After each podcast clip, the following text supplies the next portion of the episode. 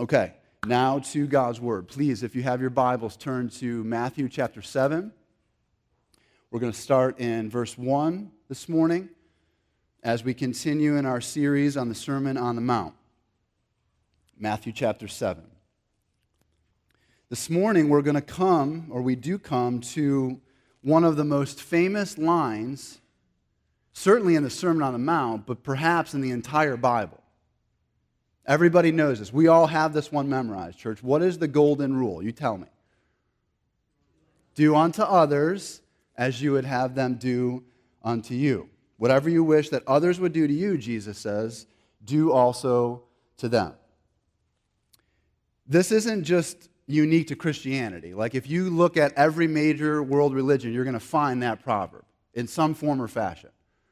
And if you read any ethical book, textbook, you're going to find that is in just about every single one of them. Businesses teach the golden rule, school teachers teach the golden rule. I mean, everybody knows the golden rule. But here's the question I want us to wrestle with this morning everybody knows it, but who actually lives it? Right? Who actually does the golden rule? We all know it, everybody knows it, but who actually lives it? It reminds me of the safety instructions that airline attendants give when we're on the flight. Right? We all know this. Right? You're sitting on the flight, and they, these poor men and women, they're telling us information that could literally save our lives.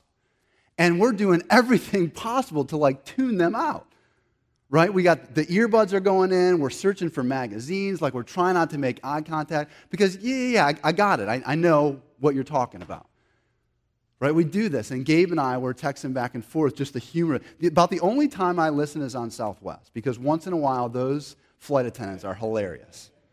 They're, they because they know the problem. They know no one's listening to me, and so I'm going to make it funny and actually engage with the audience.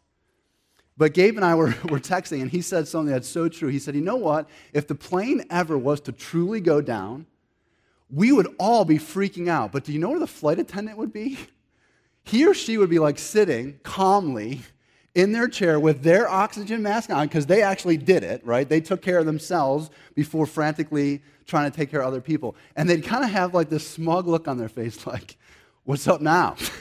you know, you should have listened. You thought you knew it all, but you obviously didn't. And when it came down to it, you weren't living, you weren't doing what you thought you knew too well to do. And so this morning, what I want to petition and plead, I've been pleading with myself, with the Lord Lord, help me not treat you like I do flight attendants. This is the golden rule. I know it, I've heard it, but am I really living it? I believe that's what God wants to help us with this morning, not just to know something, but how do we actually practically apply it in our lives? So let's read God's word. Let's read the words of Jesus and let's tune in, not like a flight attendant, but let's tune in to the Lord of all, the Master, our Lord, our Savior, Jesus Christ. Matthew chapter 7, verse 1. Judge not that you be not judged. For with the judgment you pronounce, you will be judged, and with the measure you use, it will be measured to you. Why do you see the speck that is in your brother's eye, but do not notice the log that is in your own eye? Or how can you say to your brother, Let me take the speck out of your eye? When there is a log in your own eye? You hypocrite. First take the log out of your own eye, and then you will see clearly to take the speck out of your brother's eye. Do not give dogs what is holy, and do not throw your pearls before pigs, lest they trample them underfoot and turn to attack you. Ask, and it will be given to you. Seek, and you will find. Knock, and it will be open to you. For everyone who asks receives, and the one who seeks finds. And to the one who knocks, it will be opened. Or which one of you, if his son asks him for bread, will give him a stone? Or if he asks for a fish, will give him a serpent? If you then, who are evil, know how to give good gifts to your children, how much more will your Father who is in heaven give good things to those who ask him? So, whatever you wish that others would do to you, do also to them. For this is the law and the prophets. Jesus, we gather this morning because we want to listen to you. We gather this morning because we've come to hear your words speak to us in a fresh and a powerful way. And so, Lord, help us now. Spirit of God, help us in this moment to tune in, not, not like we would on, a, on an airline flight, but tune in to you because we, we love you. You love us. You want to speak to us, encourage us, correct us, and guide us into paths of righteousness for your name's sake. And so, Lord, open our eyes, open our ears, open our hearts that we might receive what you want to give to us this morning. In your name we pray. Amen. Treat others as you want to be treated. That's the main point that Jesus is getting across here. Treat others as you would want to be treated. He's bringing the main body, the main section of his sermon to a close. And before he wraps things up in this sermon, he's giving us this summarizing, concluding statement treat other people as you yourselves want to be treated. That's what the whole Bible is about, he's saying. That, that's what it truly means to live in the kingdom of God. This is how true disciples, true followers of Christ, are supposed to live. This is what it all can be boiled down to. The kingdom of God is like this treat others as you want to be treated. Now, I don't know about you all, but I, when I read the Sermon on the Mount, I read it with like this idealized picture in my mind. Like in my mind, it's summer, and all of these people are hanging out on the side of this mountain, and everybody's really happy. Right? There's like a nice breeze kind of blowing. Kids are playing, everyone's getting along. Like everybody's like super chill, and Jesus is teaching, and everyone's happy, and it's just like this idealistic setting. Here's the problem, though that's not real life, right? I mean, and if we read at the end of chapter 4, we read that this is an incredibly eclectic crowd. There's people from all over the place here. People from all different backgrounds, all walks of life, speaking all different kinds of languages Jews, Gentiles, people that just got healed of demon possession, people that couldn't walk that are now walking. I mean, people are, uh, this huge crowd is gathered. And you know as well as I do that when a huge, massive crowd gathers, what happens when they get hot and hungry? Right? What, what happens when the paralytic decides, you know what? It would be really nice to just hear Jesus a little bit better. Oh, wait, I can actually walk now. I'm going to actually get down close till I can hear Jesus a little bit better. Well, what about the demon possessed guy? Doesn't he eventually say, Yo, buddy, like, I'm glad that you can walk and all, but do you know I've had like Satan living within me for the past several years? Don't you think I want to hear Jesus a little bit better? You can find a spot right here, right behind me. You see, what, what all of these people in this eclectic crowd have in common is the same thing that all of us have in common. By nature, we are self centered individuals. That's who we are. And Jesus, with one proverb, gets right to the main issue that every human being faces. We're all self centered. Like, nobody has to teach me. When I wake up in the morning, I always want me to be happy. In every situation that I find myself in, I'm always concerned that it goes my way. Nobody has to teach me that way. Like, I don't have to work hard to want the best for myself. I'm by nature self centered. That's the problem here that Jesus is confronting. That's why the golden rule is so hard. The golden rule is so hard because it actually requires us for a moment to get outside of ourselves, to stop thinking about ourselves, and to put ourselves in the shoes of other people and think, man, if I was like them, if I was like him or her, how would I want to be treated right now? Putting myself in their shoes, how would I want somebody to treat me? That's why the golden rule is so hard. So, this is what Jesus is getting at right here. And the way that he comes, so Jesus knows that he's teaching people who by nature, so he's gathered his disciples together, just like he's gathered us together this morning, and he's trying to help us. Right? He's trying to get us as people who by nature are self centered. He's trying to get us to live a different way. He wants to help us. And so, specifically, he's calling us to be men and women. If we're going to follow Jesus, we have to be men and women of discernment. He's calling us to judge things rightly. He's calling us to evaluate rightly. That's what holds this whole passage together. Jesus is calling for a right evaluation of people, ourselves and others, and he's calling for a right evaluation of God. That's how the passage breaks down. So that's how I want to look at it this morning a right evaluation of people, ourselves and others, and then a right evaluation of God. First, an evaluation of people. Jesus begins with this principle judge not, verse 1, that you be not judged. Now, this is another famous line, right? We all know this one too. And usually, this is the one that gets touted out when somebody is telling us something that we don't want to hear. Like, who are you to judge me, right? Judge not, lest you be judged. This is a famous one that people like to use. We sometimes like to use it ourselves.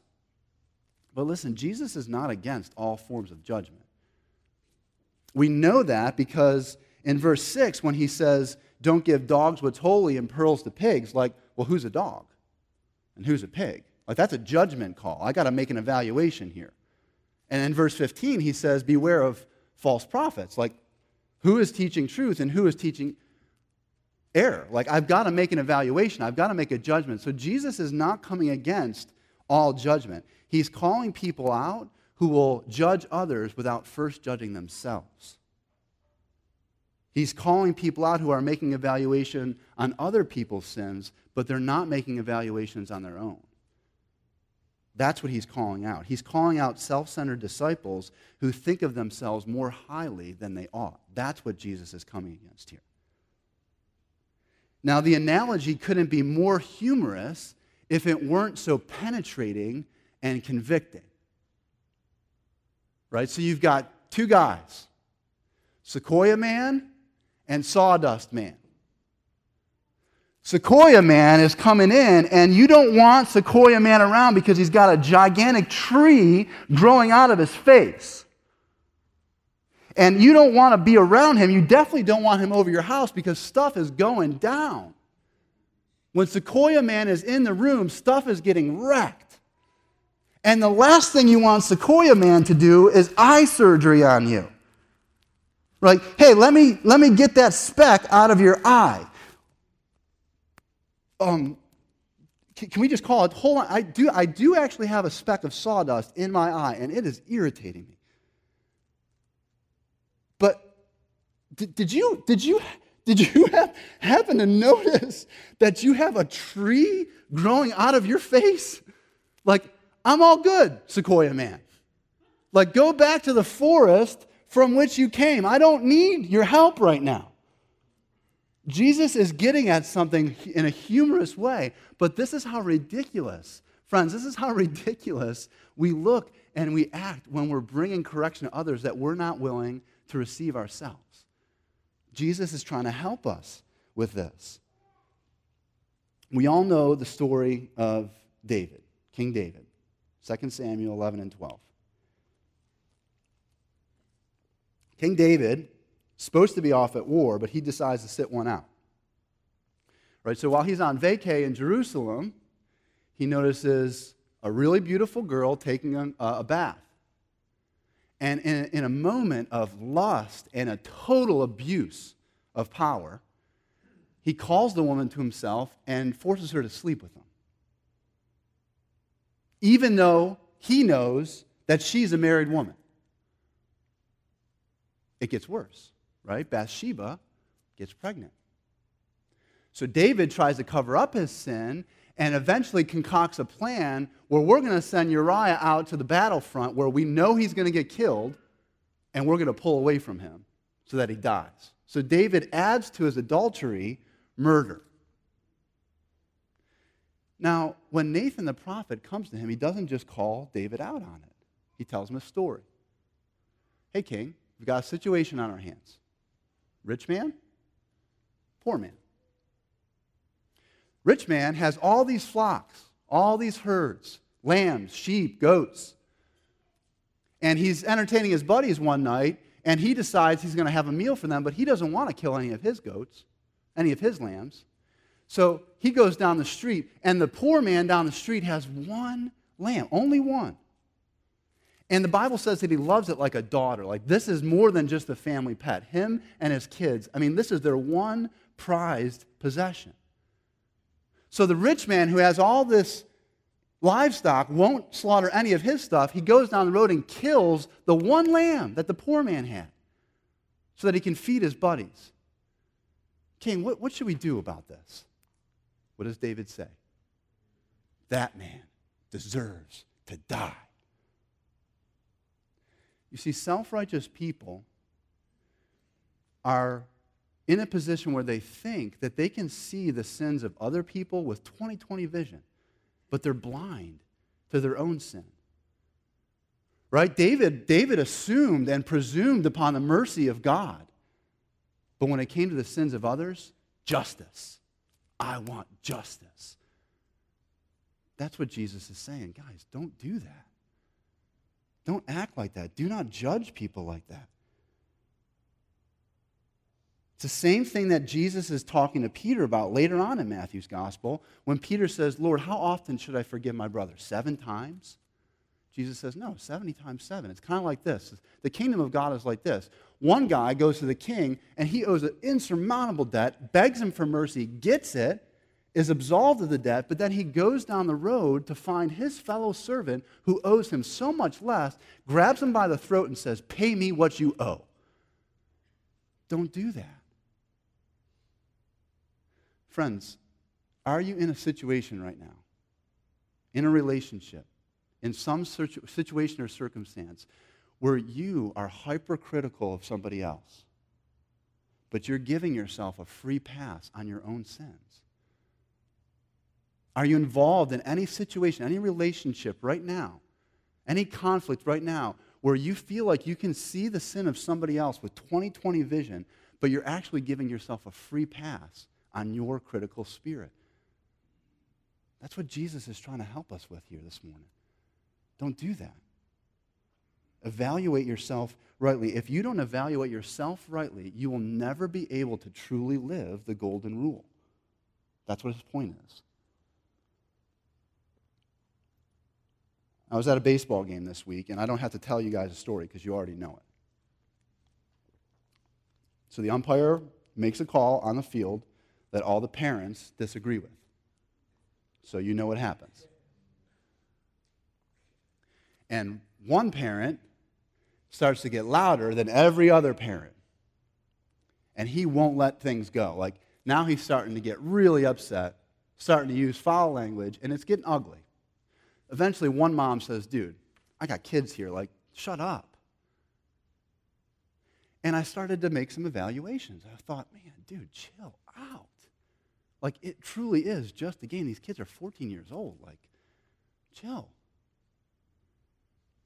You're embarrassing yourself, and you're embarrassing all the rest of us. But you know what happened? The Lord started convicting me, not him. And it went something like this Jason, there is a fine line between that's wrong and I'd never do something like that. And I think you just crossed the line. Can you relate to that? There's a fi- should we make evaluation? Should we call wrong wrong? Absolutely. Should we critically evaluate things so that they can be improved? Absolutely.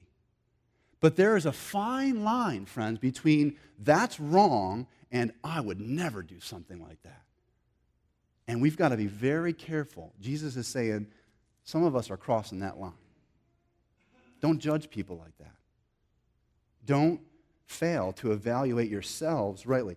I can guarantee, just like myself, that none of you would want the sins of your past week alone, your thoughts and your actions and your words this week. I would not want those things running for myself on this screen. Someone who evaluates themselves rightly realizes listen, I don't see everything 2020. So when I come to bring evaluation, even when I have to bring correction, because we do to one another, I come gently. I come humbly. I come realizing I don't have everything figured out. I don't see your heart and your motives with 2020 vision.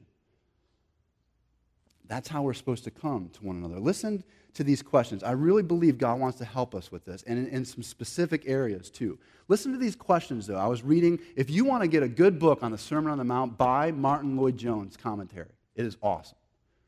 But listen to some of these questions that came from that. He says, Do you tend to insert yourself and your perspective into situations that really don't involve you? Do you regularly air your opinion about things that really are none of your business?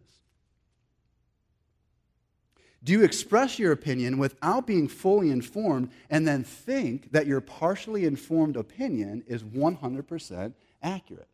We can do this sometimes, right? When something isn't done our, our way, is it wrong? When things don't go or don't look the way we want them to look or the way we think they should look, is it wrong? And do we start assuming the motives on the part of those that we disagree with? Those are judgments that we're making against one another. And then do you attack a person's character when you don't understand their perspective? It's easy to do that, right? We disagree with somebody, we don't understand, we don't respect them, we start to attack their character because we don't like their decisions. We've got to be careful, friends, as a church, inside the church and outside the church. And here's one of the ways that I feel like this is landing on me parents. When you're going, whether your kids are young or old, whether you're go, when you're going to your children, are you going to them to correct them with an understanding that you yourself are in need of the same gospel that they are? We got to be careful as parents. We know this, right? It's so easy to correct our kids without understanding, you know what? The grace that I want to receive myself, I'm not as quick to give to them. And teens, if you're in here this morning and you went through youth camp, right? You're all fired up. I know that feeling. And that feeling may start to dissipate. One of the ways that we burn for Christ and keep on burning for Christ is asking ourselves on a regular basis some evaluation questions. And so when mom or dad is correcting you, no matter how old you are, do you come to that discussion with an understanding that mom and dad might see things a little bit more clearly than I do? They might not bring everything exactly the way I want, but they do see some things clearly because they've lived longer than I have. Or are we resistant to our mom and dad because we honestly think we know more than them? That's how this stuff applies to our lives. How are we judging one another? We need to remember that the same gospel that we need as parents, we need as children and vice versa. Now, I want to get to this evaluation of God. We're still under point one, the evaluation of one another. But what in the world is Jesus talking about here with the pearls and the dogs and the pigs and what's holy? What, what's going on there? Jesus is saying, as much as you need to be careful not to sinfully judge one another in self righteousness and arrogance, don't throw all judgment out the window. There are certain people who are openly hostile to the gospel and correction in general that you're better off going to those who will listen than you are to keep on trying to get this person to hear you. You've got to make a judgment call. And some of us are in relationships and circumstances as well where the person that we try to correct, or someone that we're having a difficulty with, or someone that we're even trying to share the gospel with is openly hostile to us, Jesus is saying, move on. Continue to love them, continue to pray for them, do not fear their persecution, but don't incite it upon ourselves. Right? When you're dealing with a situation or a circumstance where somebody is not willing to listen and they are openly opposed to God's ways, you walk away. Don't throw pearls to pigs. They're acting like those who are outside of God's realm, his family. They're unclean. That's what Jesus is getting at. Move on.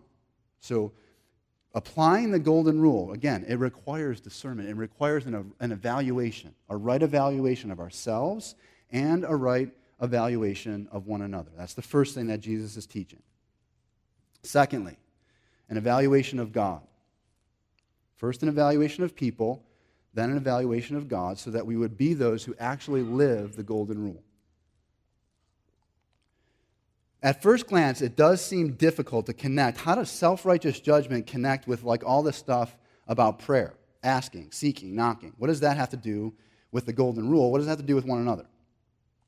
Well, again and again in the Sermon on the Mount, Jesus is filling out for us what does it actually mean to be poor in spirit? That's one of the telltale marks of someone living in the kingdom of God. They're poor in spirit. And someone who's poor in spirit, someone who's humble, is somebody who constantly sees themselves in need of God's help. That's why they're seeking, asking, and knocking repetitively. I need you, God. I can't do this myself.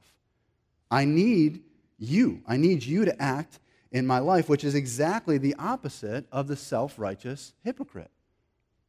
That's why Jesus told stories like the parable of the tax collector and the Pharisee, right? The Pharisee's on one side saying, God, I thank you I'm not like this sinner.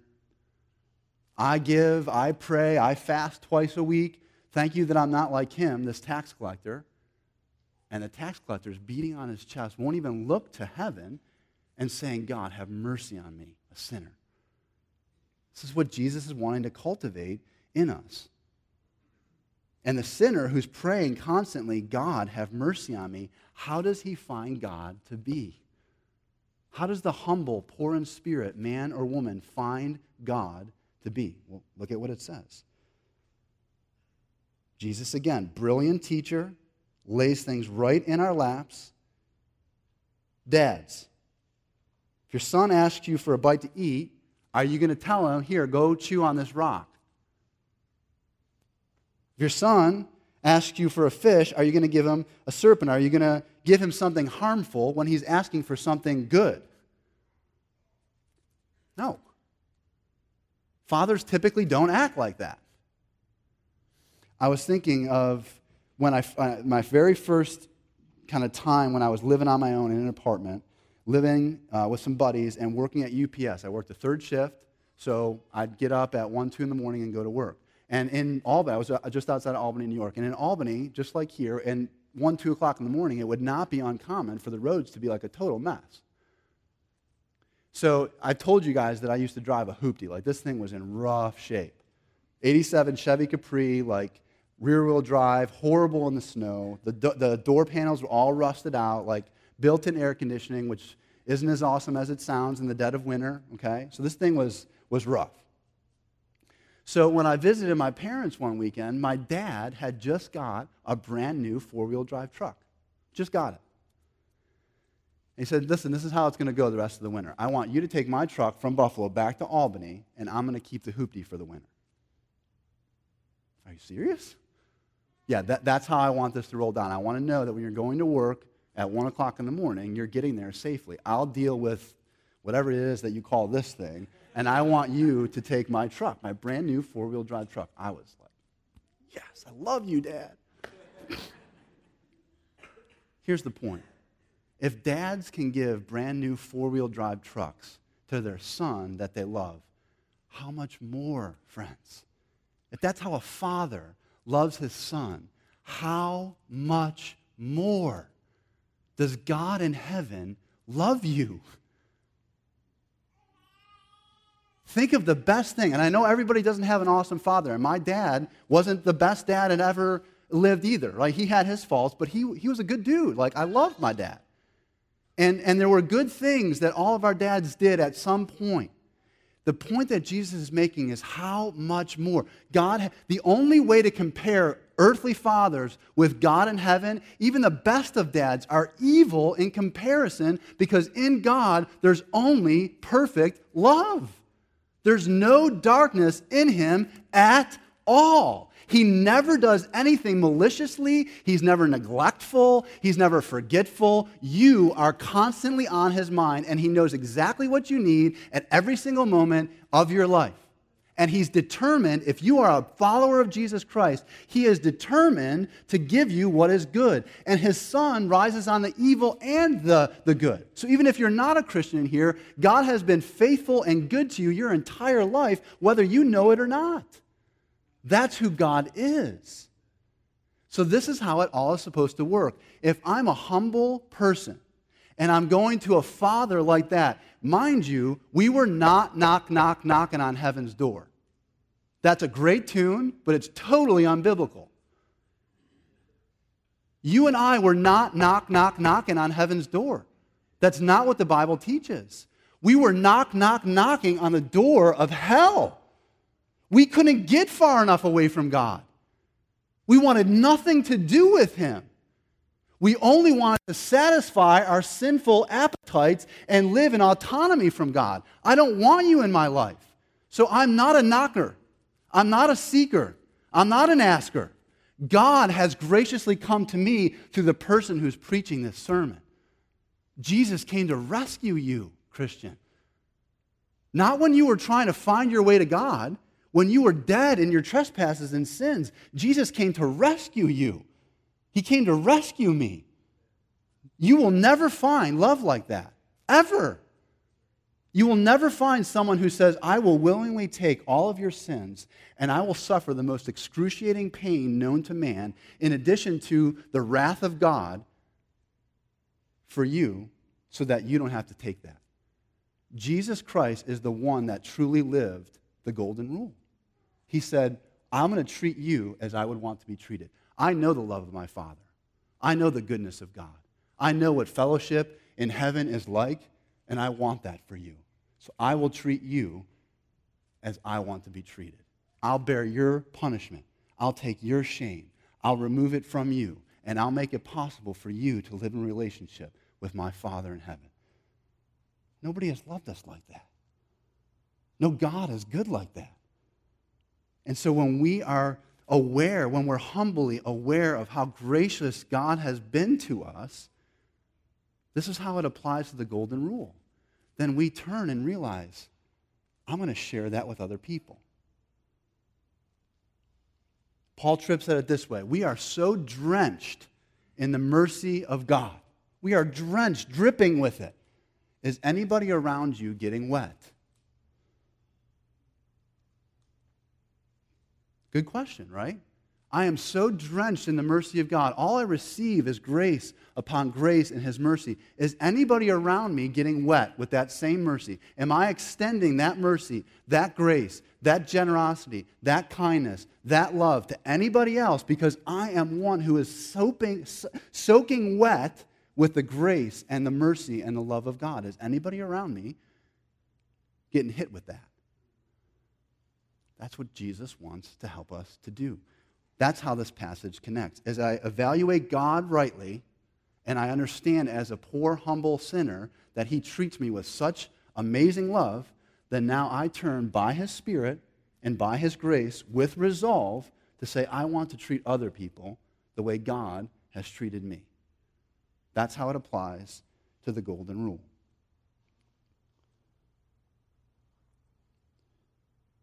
Let me have the band return. We're going to return to a time of singing to express to God once again, just express back to Him His goodness to us. We, we want to worship Him. But let me just close by saying I read something this week that just got me thinking a lot. It, it was a quote by someone named Francis Schaeffer, who was a well known author and pastor. And he said that Christian love, this idea of treating others as we want to be treated or loving others as you love yourselves, he said that is the final apologetic. That's what Francis Schaeffer said. The final apologetic is Christian love. And what he's saying is that the evidence that proves Christianity to be true, the final apologetic, is when Christians love one another and they even love their enemies. And somebody that was commenting on that said it's not right belief, it's right behavior that proves that we're disciples of Jesus? I think it's both. I think right belief, based on God's word, coupled with the Spirit's empowered behavior in our lives, is what teaches people that we're truly God's children. The way that we love one another and the way that we love the world, that's what gives evidence to the gospel. So we're going to close just where we started. We all know the golden rule. We all know it. We quoted it. Who will actually live it? Christian, you have been given the Spirit of God, and you have been given the model of Jesus Christ. You have everything that you need to go and to live as Jesus instructs us to live. Go and live the golden rule for His glory and for your joy. Let's pray. Lord, we, right now, we're doing what you commanded us to do. We are seeking, we're knocking, we're asking. Because we believe you to be a God in heaven who gives good gifts to those who ask him. And so, Lord, would you help us to not judge one another, as we would not want to be judged? Would you help us to see you rightly? Would you help us to remember day in and day out how good you are, how kind you are, how you've welcomed us into this relationship with you? And would you fill us with your spirit so that when we interact with one another, when we interact with those in our family, when we interact with those in our workplaces, our neighborhoods, and among the nations, we truly would give them a defense because of how we live. We love as we want ourselves to be loved. We treat others as we've been treated by you. Would you help us to do this, Lord? In Jesus' name, amen.